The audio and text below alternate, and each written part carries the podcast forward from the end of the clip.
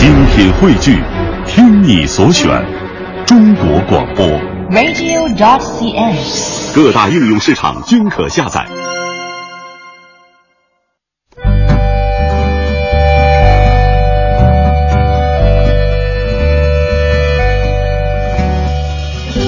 讲述看不见的心灵故事，记录几代人的情感春秋。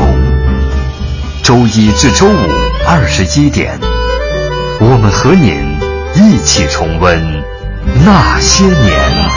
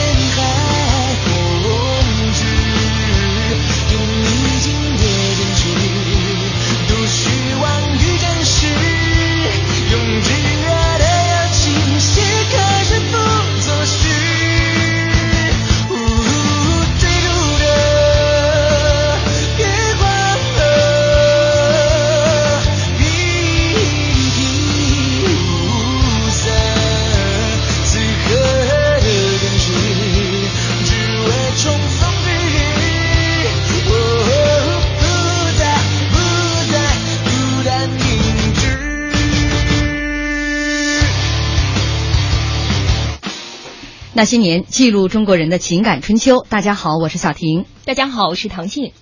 围棋是竞技，在对弈中一较胜负高下；围棋是艺术，在坐饮中一展行云流水；围棋是哲学，在手谈中一窥百变人生。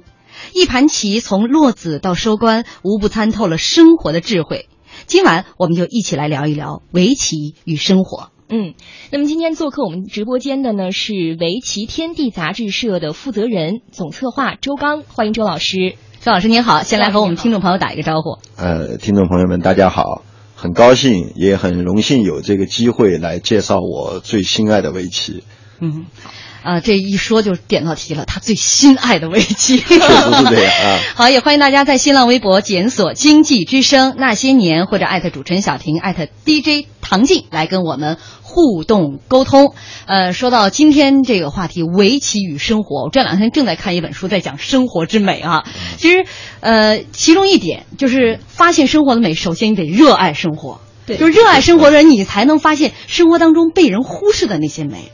生活当中到处都存在美，所以周老师一开始就说他对围棋的热爱，对热爱到这样的程度，一定能发现围棋之美。对对对对。首先第一个部分呢，我们就进入围棋的美对我们生活的启示。来说说到这个，唐静，你你跟报幕员似的，我我觉得我都开始紧张了，所以我就应该学一学这个围棋当中的这种平的这个精神啊，这个吴清源老先生提的这个平和，就现在还不够平和。这这弄得我下边我都不知道该怎么说。报幕之后第二部分，对我我其实也是有点紧张，因为像这样来说，因为我们平时平时谈围棋的时候呢，呃，大多数情况下我们都是很随便的谈。对像这样郑重其事的谈，嗯呃呃，对我来说是头一回。啊，我们我们一直都是一个很随便的节目，那就好那就好不是啊正重其事啊。那我们就从美开始。刚才我也说了，您是特别热爱围棋，然后今天我们就来先来说就是围棋之美哈。围棋的美有很多表现的方式，对吧对？无论是从它的色彩。啊，虽然你咱们说，你看围棋的颜色很单调的黑与白，嗯但是恰恰这黑与白，黑与白就展现了它独特的之美。对对对，它其实我觉得不应该说叫单调，因为黑和白就是是色彩里面的就是极致了，实际上是、嗯。它不是颜色，实际上黑与白说穿了不是颜色，嗯。就是从色度色相来说啊，它不是颜色，啊、它只是一种区分。嗯。其实两个人下棋呢，按理说你你只要能区分就行了，你红与蓝也没关系啊，红与黑也没关系。是针对色盲来说的吗？对，黑与白它就是区分的一种最方便、最简洁的方式。嗯嗯呃，然后就是就是它的这种美，就是美到极致。就像我们平时比如说穿衣服啊、打扮什么的，大家最最。可能体会最深的女孩子最体会最深，嗯你黑的和白的是最容易搭配的别的就很危险。就是黑啊色跟什么都能配，对对白色也能跟什么都几乎就可以这样说。嗯就围棋，因为它呃这个呃，我们一直说他演绎世界这种万万千的道理啊，嗯。他他本身搞复杂的不行，我觉得。他就要他能什么都能搭上去，嗯。他所以说围棋黑黑白纸。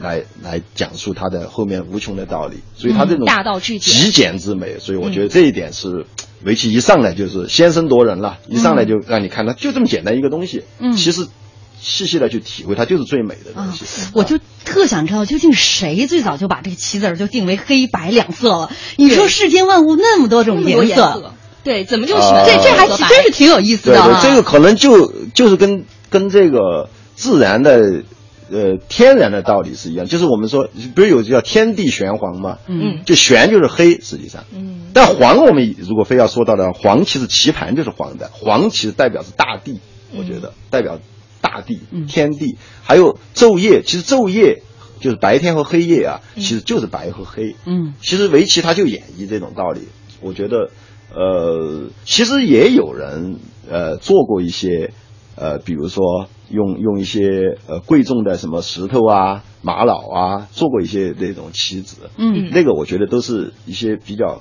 个人兴趣喜好做的，真正的围棋就只能是黑白的，嗯呃，最美的围棋就是黑白的，嗯呃啊，我估计他选择那个材质，他也只能做成黑白的，是吧？他不管用什么材质，啊呃他他如果做成其他颜色，我觉得那太奇怪了。对，花里胡哨的，这这不就不对了啊对分心了，至少是我觉得，我觉得不是围棋了，对对嗯撤掉棋盘可以当弹球。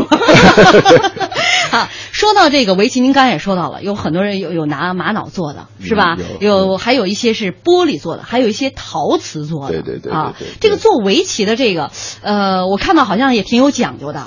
对对对，这个围棋的棋具我可以简单跟大家讲一下。这其实围棋的这个棋具啊，最讲究的，最讲究的是三样东西。嗯呃，正好跟围棋的这种呃，跟它的本性啊是相通的。哪三样东西呢？就棋子啊，黑白两种棋子。嗯刚才你也说了，说你不管用陶瓷、用玻璃做，这些都都不是它最极致的表现。最极致的表现就是白纸呢是用贝壳，啊拿贝壳做的对，那个贝要长很很多很多年，大贝壳。嗯，呃，这个贝壳呢，呃，不是什么地方都有的，一般的贝壳长不了那么厚，要做棋子的贝壳要非常厚，嗯呃，太太薄了，就像就骨质增生到什么程度 才能做成这样？太薄的贝壳，大家可能有印象，有一个广告，那个那个什么说那个牙不好，他拿一个贝壳当当一敲就破一敲就破破一洞，那种贝壳就做不了棋子。那个厚贝壳呢非常珍贵，呃，是全世界只有很少的海海边才会有那样的贝壳，嗯要长几十年才能才能拿来做棋子。就是白白籽儿是用贝壳，黑籽儿呢最讲究的是用，呃，火山爆发。数亿年前的火山爆发留下来的一种纯黑的一种石头，这种石头我估计你们一般不太容易见到。这样的石头呢，它是通体纯黑，从内到外全是黑的，一点杂质都没有，纯黑。而且呢，眉你说当然也是黑的，那眉你一摸就一手黑，人家那个黑啊，是你怎么摸怎么玩儿，手感特别细腻，不掉色的是吧？不掉色，而且是纯黑。嗯，石就是纯度最高的石，就是我们通常说试金石，它可以试金子的纯度。哦就这种石头，这个石头呢是做黑子。棋盘呢，就是用榧木，榧木是一种非常珍贵的木头。榧，这个榧就是我们木字边一个榧，对对对对对对对，嗯我们经常有人吃那个香妃子，浙江不有的香妃子，香妃香妃嗯。香妃子很贵的那个东西，嗯。就是榧木的果，榧果树的果实，对对对。嗯然后这个榧就是植物的这个代表，就是我我们总结起来就是什么呢？你看棋子、白子呢是代表了动物的最精华的一部分，嗯嗯。呃，黑子呢是代表了矿物的最精华的一部分，这个棋盘是代表了植物的最精华的一部分。实际上就是我们自然界最精华的三部分：动植物、矿物嘛。嗯你还能举什么呢？就这三样东西的最精华的部分组成了一套棋具，你说美不美？哎呦，这三样其实现在都不好找。不好它这个找榧木做这个棋盘，我看了一下，呃，我今天专门看了一下这个，找了一下这个榧木啊，贵重的不得了。是，啊它是咱们国家二类保护植物啊，嗯呃，而且据说是说开花结果什么的，说榧木想等榧木开花几百年，对，开一次花能做棋盘的榧树啊，都要长几百年。所以说，呃，一点都不夸张。好的棋具，特别贵重的棋具，人家就以前就有一个说法，一套好棋具就换一套房子了。哎呀，堪比人参果了。要是有这样一个棋盘，嗯那真是发了。好，这里是中央人民广播电台经济之声《那些年》，本周《那些年》，我们中国传统文化巴雅，今天为您讲述的是围棋。我们广告之后见，欢迎大家继续锁定收听中央人民广播电台经济之声《那些年》，本周《那些年》，我们来为大家介绍的是中国传统文化巴雅之一的围棋。今天晚上我们一起聊的主题呢是围棋与生活。做客我们直播间的嘉宾是围棋天地杂志社的负责人、总策划周刚老师，也欢迎大家在新浪微博检索“经济之声那些年”或者艾特主持人小婷艾特 DJ 唐静。呃，周老师，我们先简单看看大家的微博上的一些留言哈。说到颜色，你看大家说啊女俏一身笑，男俏一身燥。啊对对对这是讲的说法是吧？就是黑与白，大家穿上就是很漂亮。对呃，还有朋友说，那其他颜色其实也可以，金子儿、银子儿，就黄白之物，不过就俗了啊 哎。对对对还有朋友在说，这个围棋的灵感不是来源于国宝大熊猫吗？哎呦，你说这个啊，还真有一点儿，在韩语里面，韩呃就中国的我们叫围棋，韩语的这个围棋它叫呃巴杜，就是就是韩语啊，啊，嗯，它那个那个词儿是怎么来源的呢？这个跟 panda 有点巴杜像就是是实际上就是它最早的来源啊，嗯。就是一种呃就黑白相间的那种猫，哦，嗯。呃，包括黑白斑点狗，嗯。或者是只要是身上有黑白的那种点的那种、那种动物，它就用的“巴杜”这个词儿。哦。这个词呢，他们韩国人最早他他形容围棋，他不知道怎么形容，他就把这个词拿来做围棋了。后来慢慢慢慢的呢，这个词在形容动物上就不太形容了，就是专专门用来做围棋了。哦所以你说是熊猫也有道理啊。哦又学了一个新词 badu 围棋。我还学会外语了。啊，呃，这个大家都在说围棋的颜色之美哈，嗯呃，还拿很多是美女啊，这女俏一身笑 用这样来形容。其实刚才一说这些美呢，真的可以用女性来形容啊，但是这女性还得有文化。是吧？对。所以说，你说围棋当中还有很多非常严谨的美，对对对对嗯对，，就是用到这个术语当中就是科学，对围棋的这个这一点啊，就是我们讲围棋也是一种艺术形式嘛，对吧？艺嗯。琴棋书画传统的那种艺术形式，跟其他的艺术形式相比较的话呢，就是围棋有非常科学的一面，非常严谨的一面，这是可能很多人没想到的。因为一般艺术啊，呃，不好说它有很很科学的一面。嗯就是我们经常说文文无第一，对吧？你要比画画谁画得好，谁怎么样，很严谨。嗯你你可以说他画画风严谨，但是我说的他围棋为什么可以用科学来来讲呢？就是围棋里面在某一些阶段或者某一个局部，呃，它它是严谨到什么程度啊？就是比如说这这个棋的顺序一二三四，就只能一二三四，你一三二四都不行。就是它首先是一步都不能错，而且顺序都不能颠倒。嗯呃，这个可能对于一些不太了解围棋的朋友来说，可能觉得有点不可思议，但它确实就是这样的。就就是在我们中国传统的这些艺术形式里面啊，很少有有这样的情况，它非常非常严谨，所以我们也。呃，我也碰到过，就是加拿大的数学家兴冲冲的抱着电脑来找我们的，他他就研究那种程序，就是就是去解解答这个围棋里面的一些一些题目。啊，在某些特定的条件下，那些题目就是用电脑一步步就能给你解出来，完全正确，啊，嗯，完全正确。那您虽然说刚才说的啊是局部，局部对对对我们可以这样来说，就是一个子儿都不能有失误，一个步骤一个步骤都不能错。对对对那是所有的围棋，就是在下棋的时候，呃，都是这样的吗？还是说只是一个局部？对，是局部，是局部。如果是整体那你要是整体都是一样，那不就一张棋谱，大家都就都会学了吗？对要整体那样，机器早就能吓过人了。现在呃，计算机的这种围棋水平虽然也也比过去进步不少嗯了，但跟人还是差距很大。不像国际象棋，国际象棋很多年前不就深蓝就已经把最最厉害的国际象棋大师都已经干掉了嘛？嗯，围棋还远远达不到，但我们不能说以后达不到，它还是有可能的。嗯，就是呃，围棋有有很多是很模糊的一面，确实有。很模糊，嗯很就是价值判断，就像我们人，就是我，就像我们平时的价值观一样的，就是，就你很难权衡利弊。你要做一件事情，这个到底是好还是不好呀？很纠结。就围棋里面，其实很多一般来说是这些东西比较多。嗯你水平越高，你就判断越准确。嗯，我看的是这样的。嗯所以说，啊在现在很多这个棋类的游戏当中，机器智慧能够这个跟人类智慧相抗衡的，嗯就是可能除了围棋之外，哈，很多都能抗衡了。但是这个围棋到现在，我那天也听王老师嗯说，机器在跟人类下这个围棋还是下不过的，目前也是有差距的。差距还很大，对现在差距还很大。嗯对，嗯，好，呃，你看一说到这个下棋嘛，总是有胜负哈。嗯我们在说这个呃中国传统文化的八雅。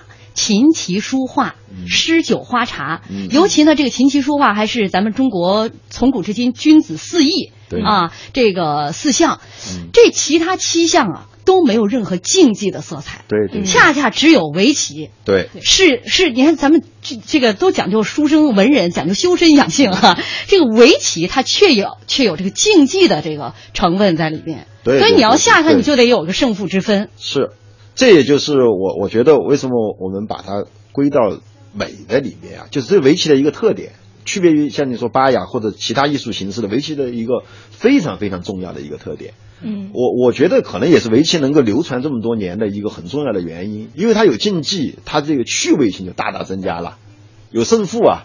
你在那儿画写弄半天，都搞不清谁谁这这不好分胜分分出来胜负。那围棋因为它能分胜负，它那种竞技色彩，但是在现代社会已经把围棋的竞技这一点就放大了，无限放大了。现在围棋就是基本上是一个竞技工具，嗯有争胜负的，因为职业棋手也好，各种锦标赛也好，那么它是一个竞技，但它确实他他都在体育总局。对，他在体育总局，对他没有归到文化部，你知道吗？广电总局。呃，对，所以，但是，但是呢，不管怎么说，由于它的竞技，让围棋变得跟别的艺术形式有了就是巨大的不同，非常非常，这这也是围棋的很重要的，而且是非常美的一点。我觉得艺术由于它加入了这这个东西在里面，它就它就增加了很多色彩，嗯。很多色彩。所以这是也是唯一巴雅当中最残酷的一雅。对。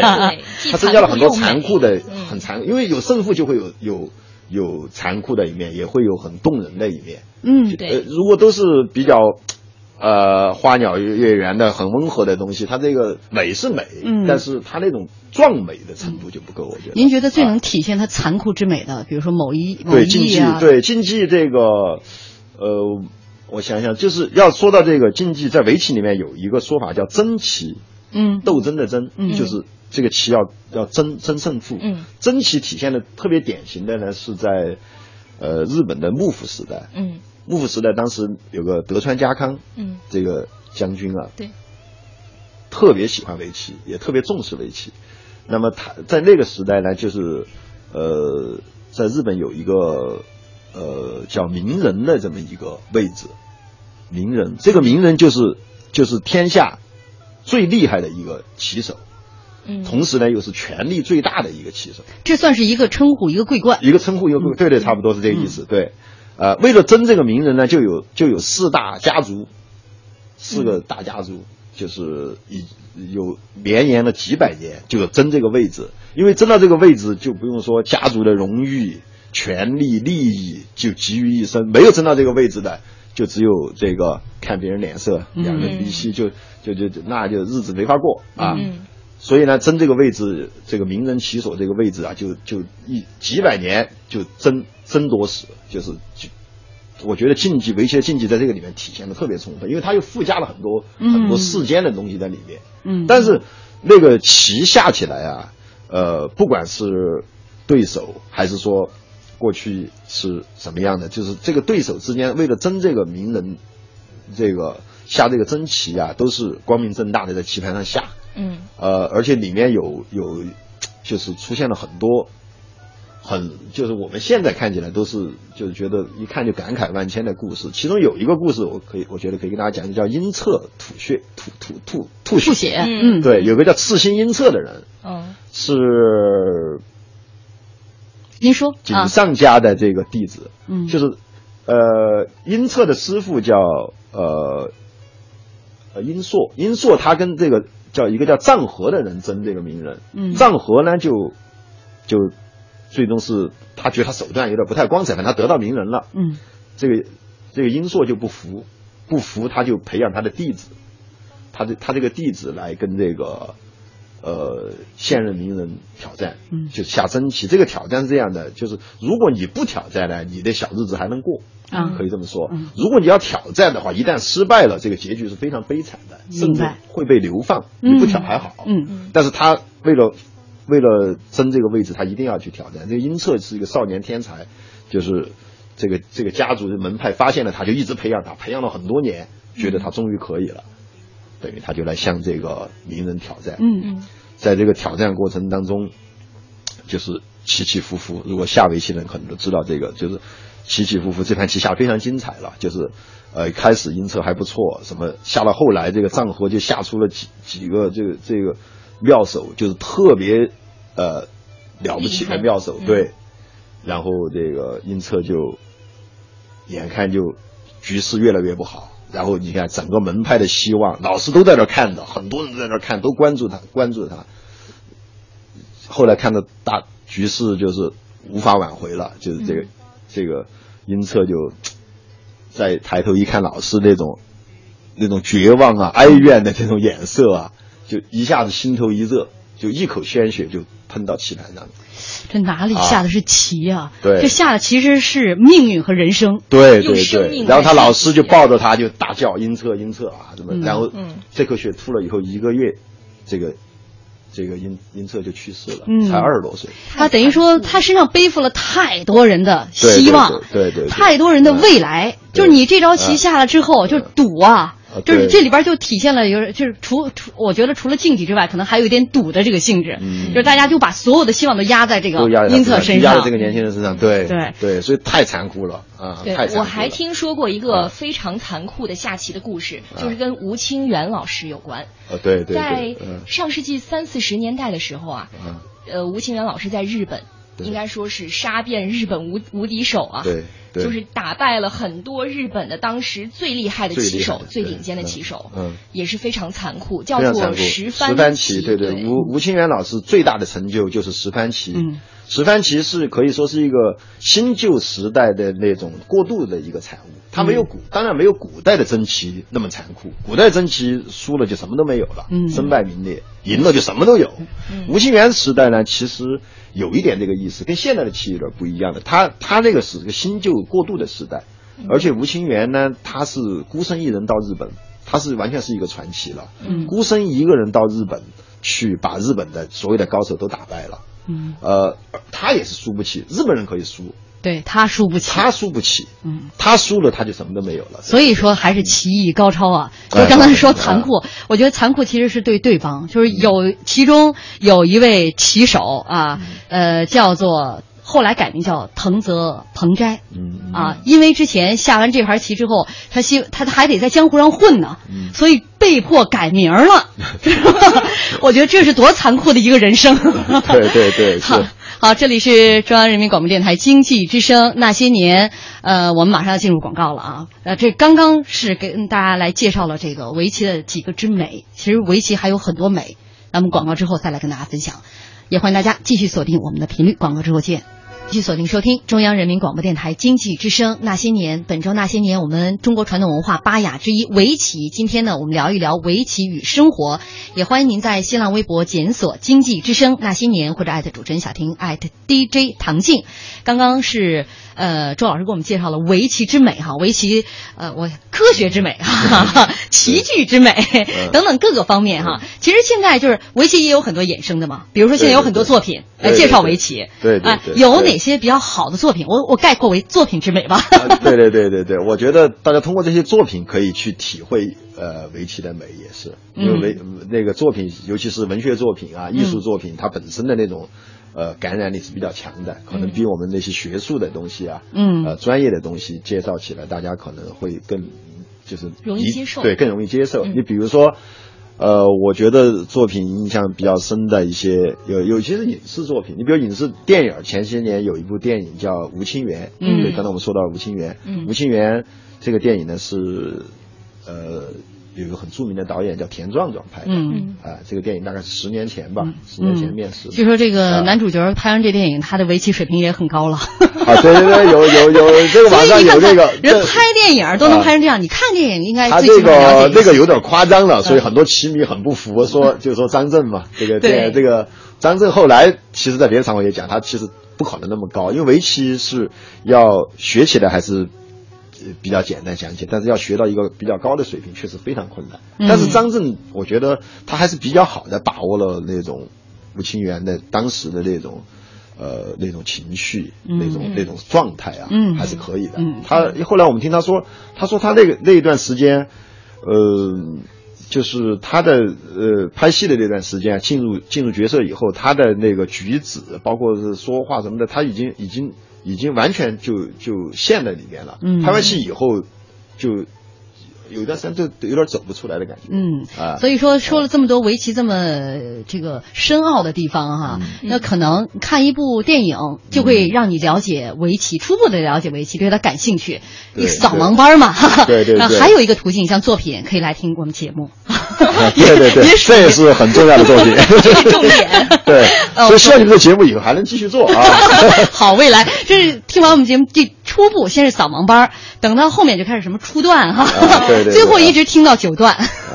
比如说作品里面文学作品，我我也想给大家推荐一个，嗯。呃，有一部小说，嗯。呃，叫《名人》，就叫《名人》。我们说到名人，这个小说呢是川端康成写的，哦。嗯啊、一个大作家，得过诺贝嗯尔文学奖的这个川端川端康成本身是一个棋迷，大棋迷，嗯。特别喜欢围棋。他曾经有一度呢是作为报社的特邀的观战记者，就是去看下下棋，他们有一个职业就叫观战记者，你们俩下，我就一直在那儿看，你们下多少天就下看多少天。嗯。当时旧时代的最后一个名人秀哉名人要隐退了。嗯。名人就换了，就是现在的名人呢，就是一个比赛冠军就叫名人，以前那个名人一当就当几十年，不死就是不换的。啊。所以秀哉是世袭制的最后一个名人，很了不起，他就退了，他就把这个名人称号捐出来了，相当于嗯。就可以供大家去争了，嗯。就变成从从从神间落到凡间了，名人。嗯明白了。他呃，秀哉是最后一个名人，嗯他隐退的那盘棋，隐退，嗯呃，然后就是有一个当时年轻棋手当中最最好的一位棋手叫木谷实，嗯，他和秀哉下这盘棋，然后川端康成先生呢就作为观战观战者，历史性的时刻。对，这盘棋下了好几个月了，嗯哎呦，所以他写了写了一部小说。根据这个完全是纪实的小说，那个小说是很写实，嗯写嗯，的很美，要但是要很安静的心才能看下去这部小说，明白。很有意思。其实是一个就叫名人，实况转播一样，但是通过一个大作家的呃笔端写的很细，呈现出来。呃，很隐忍，嗯就是就是那个，就是你要你你你稍微心情浮躁一点就看不下去，嗯，但是我觉得大家有心情的时候看一看，是有有属于疗伤系的那种。我觉得我 听完了周老师介绍完了之后，我又要花钱买书了。那个书不贵啊啊，呃那个是算，我觉得长篇小说都算不上，好像只有一百多页，我觉得中译中文翻过来只有一百多页。哦，那呃很很容易看，但是其实很难看。这个难是打引号的，是需要特别心平气和的状况下看这本书啊。这是刚刚讲了一些这个作品，包括我想不想？我想再再推荐一个好看一点的。哎好还有一个呢叫《棋魂》，嗯尤其推荐这个喜欢动漫的，因为这就是动漫作品。哦，棋魂呢，就是呃讲讲的也是完全以围棋为主题，嗯呃是非常非常好的一个作品。我觉得呃老少咸宜，不要听着动漫好像就是小孩没关系，我们这个节目开场啊，嗯就周一开始的第一首歌都是动漫，啊对吧？那就对了啊。太符合我们的用的就是动漫这个《这个围棋魂蛋》棋。是是日本的作品，但这个作品，呃，已经已经停了，就是很可惜停下来了。就是，但是很多棋魂迷到现在一说起棋魂来，你要跟他说起来都眼泪汪汪的，太感人了，真的，哦。太感人了。我回去一定要看一看。哎，一定要看，这好，棋魂太棒好。了。啊。这个呃周老师有点刹不住了，一口气介绍了三部作品。说别的。必须得说点别的，啊。因为我们今天说的是围棋与生活，而且我们也之前也介绍了，这个围棋当中蕴含了太多的生活智慧，是吧？对。比如前两天我们曾经跟大家介绍过这个围棋十绝，嗯哎，对，先简单跟他介绍一下这围棋十诀是哪十诀，大家先从这些字面上听一听，跟我们生活当中的智慧能不能勾连起来？比如说，这个第一是不得贪胜，第二是入界以缓，第三是攻彼固我，第四是弃子争先，第五是舍小就大，第六是逢危虚弃，第七是慎勿倾诉，第八是动虚相应，第九是比强自保，最后是势孤取和。对对对对啊对。要说这个十诀当中，把不得贪胜放在第一，可见它有多么重要。太重要了，太重要了。我我我是也是肯定毫无疑问是喜欢下围棋的，但我不是高手啊，我是我是一个如果从围棋的技术水平来定位的话呢，是一个中等偏下。在我们您在我面前，您在我们面前就是高手。呃，来我们嘉宾的，在我心中都是九段。谢谢谢谢。但是你刚才讲这个不得贪胜啊，哎，我我的个人体会都太深了。为什么？就是我下棋的时候啊，有时候输了棋啊，我就跟朋友说，我要是抬头看一眼墙上挂那个围棋十诀就好了。第一条就是不得贪胜，就是有很多棋确实都是这样的，就是好好的下的挺好的，挺就是形势已经领先了，嗯，就贪胜啊，真是就是，然后就输掉，嗯。特别可惜，嗯。就是。呃，其实不得贪胜这个，为什么我觉得特别听起来这个字面好像很简单的几个字，嗯。但是我我觉得它真是一种功夫，可以让人修炼的一种功夫。为什么在围棋十诀里面第一条就要列出来？因为太这个肯定是作者也是感同身受，我觉得 受过好多苦。嗯因为你在形势好的时候啊，就像我们生活当中一样的，你得意的时候容易忘形啊。嗯就你你你骑的形势好的时候，你发现机会了，或者你觉得有更大的利益，或者什么有就是你有很多东西在诱惑你，你就你就会贪，嗯你就会控制不住自己。嗯就是下围棋的时候，你怎么能够修炼到这种程度？就是，呃，我能够看到机会，我根本不心动，嗯。嗯，就看到有皮夹子掉在那儿我不捡，心如止水。真的，这个很重要。不占小便宜，嗯。对对对对当中小便宜大便宜都不占，嗯。你你你，因为你已经已经得到了你应该得到的，嗯。你把这个，你就按这个节奏，按这个步骤，你保持下去，好好的，嗯。你你一贪，又引起一一些无谓的这种争斗，一些就平静的地方又起轩然大波，你就无法控制了。对，对其实就是有些时候命运掌握在你的手里，按照你的节奏去走，你可能能看到你的对对对未来。对但是如果你起了贪念，嗯那这个命运就已经不在你手，因为它出了一些对对对枝差，出了一些意外、一些状况对对。那那些意外是不在你掌控当中的，也是你无法预见到的。对，就是不动心。我觉得这里面，尤其是这个不得贪胜的，换一个说法很重要，就是你你不要觉得什么什么都是机会，很多机会不是机会，可能是陷阱。嗯就是不要不要贪，真的是在下棋的当中这个体会它，因为血血泪教训太多了。所以你说这个啊围棋也很辩证，哎对吧？对它是以胜负为结局，嗯对但是不以胜负为目的。对对对啊，就是我们如果你在下棋的时候不以他为目的的话，跟就是胜负心嘛，就是太争，就是我每次看一小步，我就想着我这个怎么赢怎么赢，就是可能就只顾眼前了。嗯，对对对，这我就又总结了一下啊，啊这专家都在这。这个节目改名叫做《听小婷姐谈人生》。哎 班门围棋就是谈人生，班门弄啊，真的是这样啊。这所以把它放在了第一位，第一位啊对不得贪胜。哎对，这第二是这个入界已缓。哎，这个怎么先跟大家来入解释？界已缓呢，就比较具体一点。嗯呃，因为围棋呢都是这个界呢，就是地界嗯或者边界，嗯大致可以这么理解吧。就是呃，围棋是一个什么游戏？就比大家谁围的地方大，嗯谁围的地盘大。嗯那么这条界，呃，我在这个地方子力比较多，子儿比较多的时候，那么这个这一片大致是归我的吧，对吧？嗯嗯那么呃，在就是说在对方的地界上面，嗯。你得小心点儿，意思就是这意思啊。嗯。啊，那为什么说，啊，这叫怎么说？虎落平阳被犬欺啊！嗯。就你你就是一只猛虎，你到了人家犬的地界，你也得小心点其实差不多就这意思，就是入界一缓，你到了那个对方的地界，嗯。虽然最后还不一定确实是对方，但是基本上在对方的势力范围要缓一缓，嗯。就是你要小心点儿意思，不要搞得打得太深太深了。因为这个为什么容易犯这个错误呢？就是因为围棋比谁地方围得多嘛，一看对方围得多了就着急了，一头就栽进去，嗯坏了，嗯，容易出事儿。这事儿适合于炒股啊，我觉得这个。啊，对，越下越是是吧？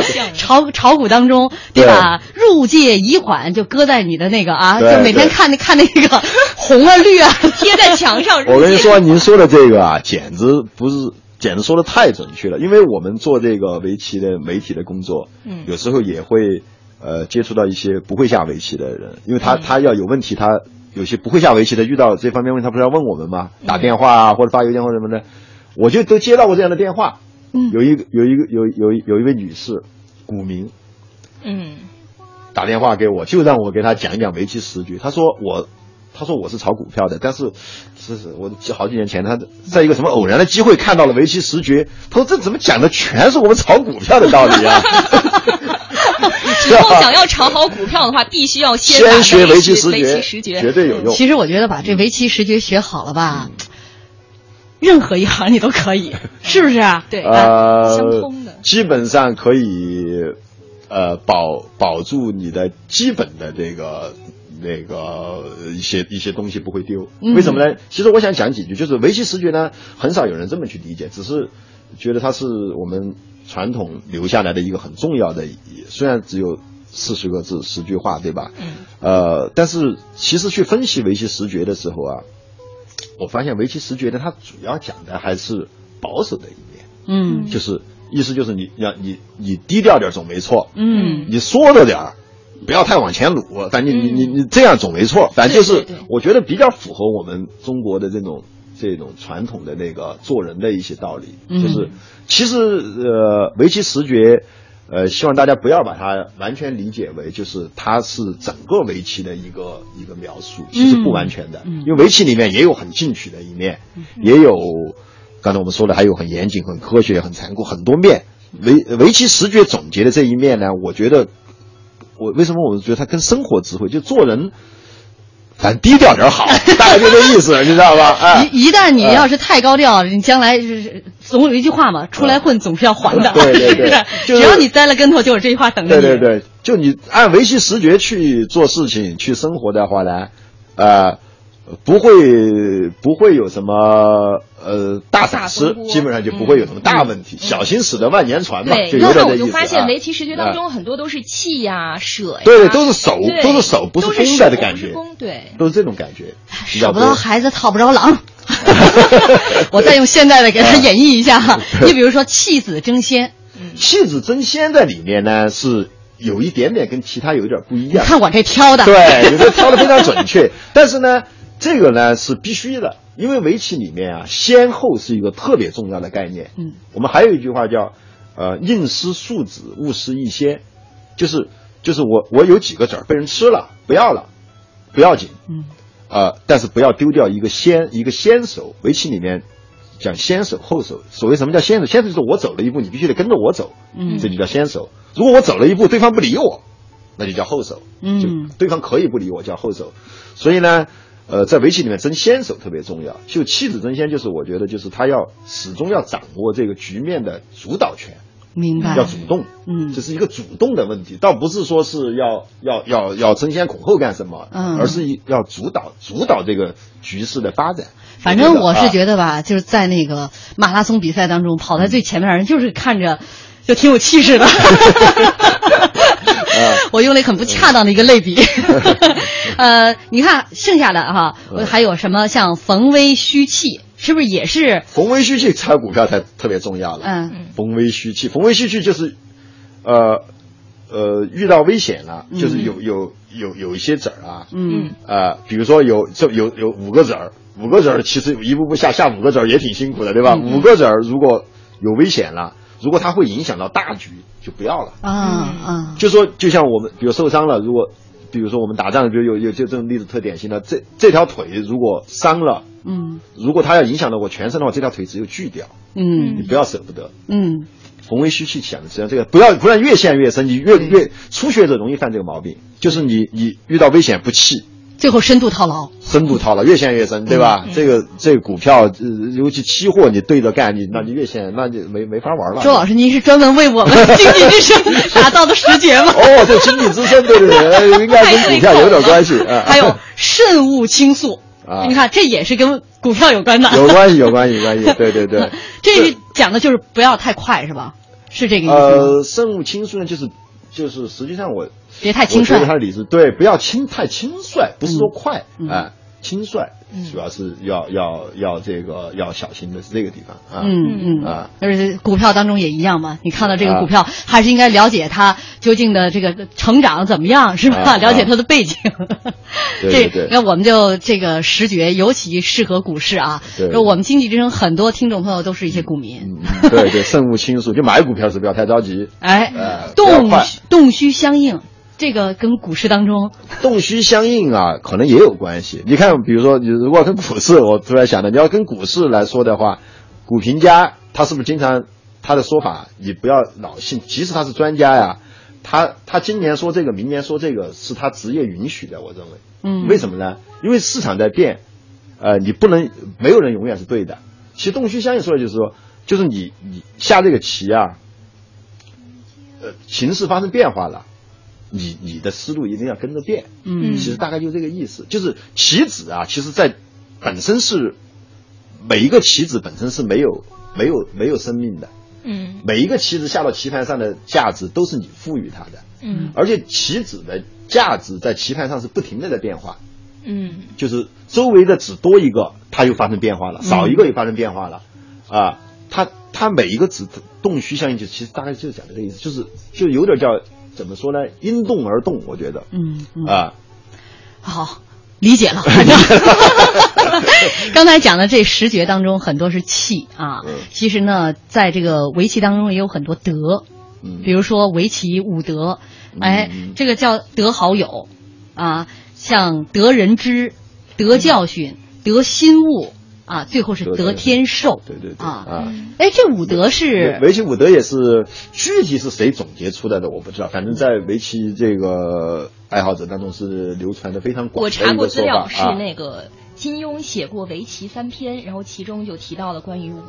他提到，对金庸是个大棋迷，金庸啊是个大棋迷。你考证都是武侠小说里边考但是证。呃，他是大棋迷，他确实大棋迷。他但是但是是不是他呃最早提出来？我我觉得还是有点有待考证有有对有待考证嗯。但是伍德确实也总结的非常好。嗯不，武德我觉得就是他就是完全是我们跟我们的现实生活啊就离得更近一点了。嗯非常近，他不是讲道理的，就是很实实在在的就用上了，感觉是、嗯啊，对，你能得什么？比如得呃朋友啊，是吧？呃 得天寿啊。得好友对。吧？得人知啊，呃，得人和，嗯。呃，得好友得人和，其实道道理是有有是接近的啊，嗯。就是得好友这一点啊，呃，我觉得简单的说得好友啊，呃，很容易理解，嗯但是围棋里面的得好友，我觉得它有更深更深层一点的意思。为什么这么说呢？我觉得得好友和得人和可以连起来说，就是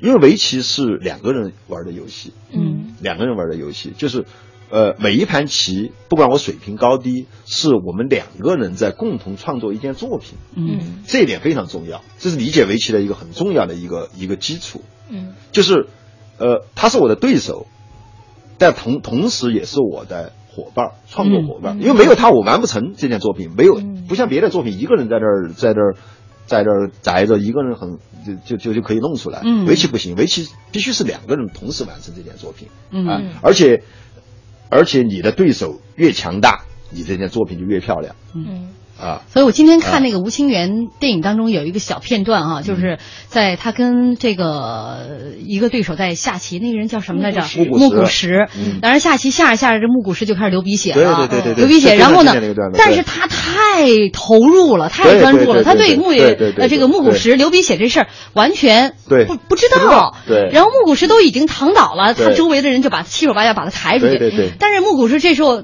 晕倒了嘛，就清醒之后爬也要爬过去。他说。对。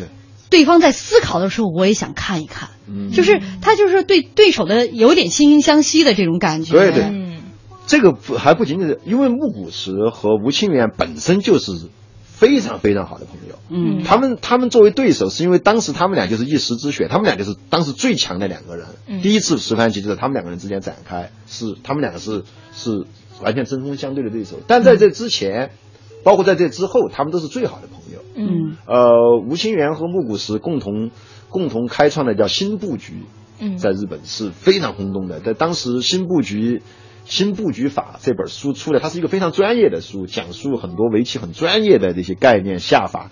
但是当时这本书在年轻人当中真是叫一纸风行啊，每个人都拿一本来看，不管看得懂看不懂，嗯啊，就疯就就疯狂到这种程度，就是嗯为什么呢？因为他他们两个人把过去固有的一些一些围棋里面的一些下法吧，就说前辈说就必须这么下这么下，呃，他们他们他们不赞同，他们认为嗯围棋可以更自由，大概就这个意思。至于是不是都对不一定啊，嗯但是他要提倡一种自由的、更更开放式的下法，嗯在年轻人当中引起巨大的共鸣。而而这这个新布局法就是吴清源和木谷实两个人共同来完成共同完成的，他们两个人通宵达旦的。一天到晚研究这事儿，对可成了这么一个作品，可见所以说得好友嘛，嗯。他们俩是最好的对，最嗯。好的对手，又是最好的朋友。对，，就是有一点，就是我们琴棋连着说，就像我们说古琴的时候，嗯。弹琴的和听琴的，嗯。这两个人要心意相通，嗯这个否则就是对牛弹琴嘛，对吧？所以这其实棋友嗯。更多的有有知音的感觉，嗯。啊，互为对对对。互为知音的。对对，而且节目又快要结束了，哎这个你说一分钟，呃，因为毕竟围棋收官之战了嘛，今天啊今天就结束了。周老师，一分钟您能说啊说一下您对围棋的理解吗？啊，好好好，谢谢嗯有这个机会讲一讲。就是我，我觉得我为什么一上来我就说我最心爱的围棋？我觉得围棋啊，是我们中国人对世界文明最重要的贡献。嗯我都不想说之一，但是这个贡献被世界和中国，包括我们自己，都低估了。为什么这么说呢？因为围棋，呃，起源当然就是很神秘。虽然大家会去讲起源，起源其实很神秘的。就至今，它为什么会出现这样一个东西？我我我认为所有的现在的说法都是都是不是完全站得住脚的。嗯就是在五千年前，比如说上下五千年的历史，几千年前的人类，他们想什么，生活方式，怎么说话，跟现在已经完全没有没有可比性了。嗯，啊，这也就是一个绵延四千多年的这样的一个从来没有变过。好，啊非常感谢周老师，也感谢大家收听，我们下周再见。